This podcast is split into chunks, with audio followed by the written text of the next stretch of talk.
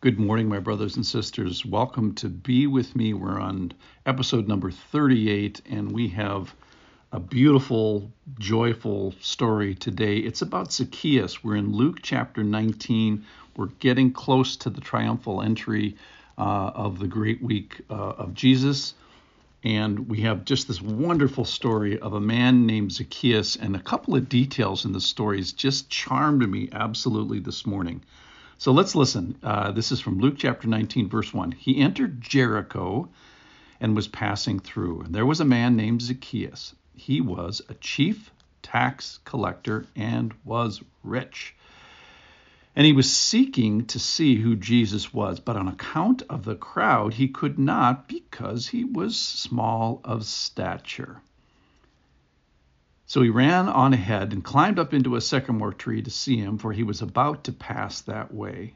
And when Jesus came to the place, he looked up and said to him, Zacchaeus, hurry and come down, for I must stay at your house today.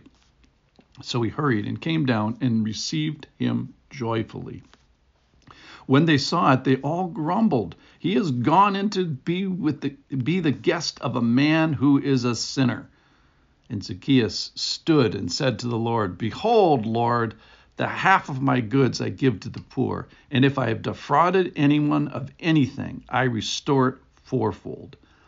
And Jesus said to him, Today salvation has come to this house, since he also is the son of Abraham.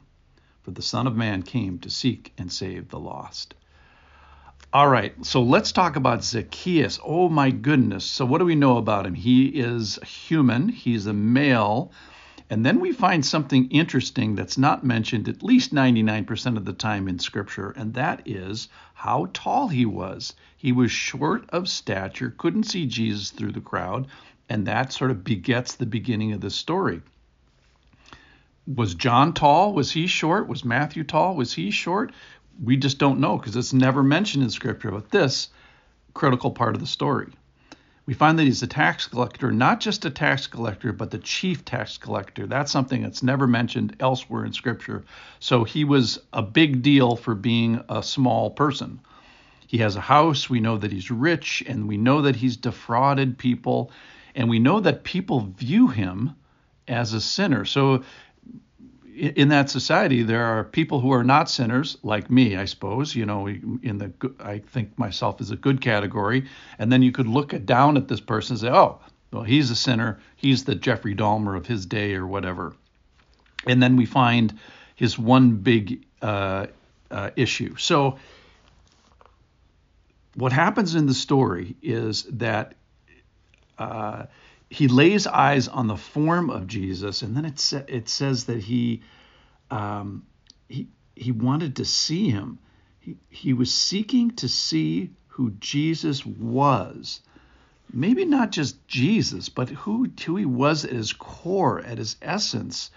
Um, and then we find that he runs and who in your life or what in your life causes you to run? What would make you that enthusiastic? And then, even more than that, what would make you climb a tree as an as an adult?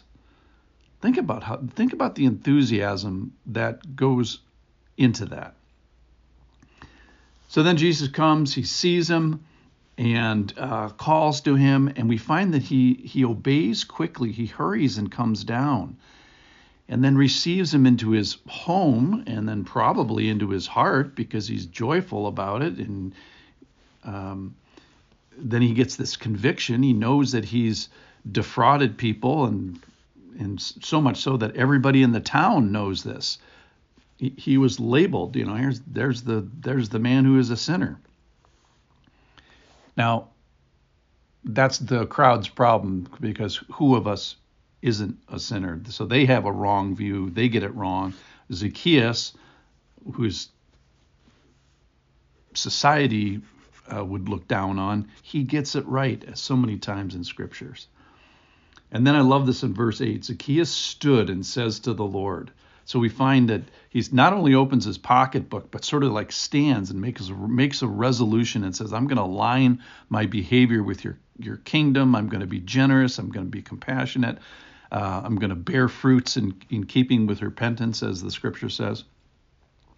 So, and then Jesus gives this great line in verse 9 Today salvation has come to this house. So, we a couple days ago, we did the uh, story of camels going through the eyes of needle representing rich people going into the kingdom of god. And basically the conclusion of that story is nope impossible absolutely impossible for this to happen except with god. Only with god can the rich be saved. And here we find a rich man actually being being saved. And we find that he's synced with abraham which is so what an honor. It's like you know the it's like you remind me of George Washington kind of kind of a thing.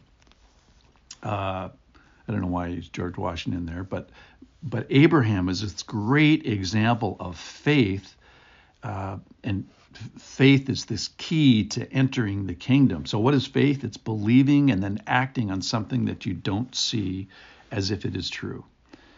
So, are you a believer today? Have you told your feet that you're a believer and your arms to climb? So Zacchaeus is such a great example. We find his feet aligned with Jesus, his will aligned with Jesus, his heart aligned with Jesus. Later on, we find his pocketbook aligned with Jesus. Um, and then we see this, this soul aligned with Jesus with his, with his faith. So, how about if you're not a believer? Uh, first of all, know that you're in the sinful group because that's 100% of people uh, which the crowd gets wrong, and that's the that might be the biggest hurdle. But the other one, just would you run to Jesus joyfully? Would you climb a tree for him? Would you receive him joyfully? Um, and then let your behaviors, whatever you had messed up, whether that be your tongue or your finances or your or your zipper, whatever those things you're uh, behaving badly in, would you align it with Jesus? What a great story today Zacchaeus, who's set up to be a bad example, and he becomes the hero. So today we have a climbing, a tree climbing man for Jesus. What a hoot. Thanks for listening.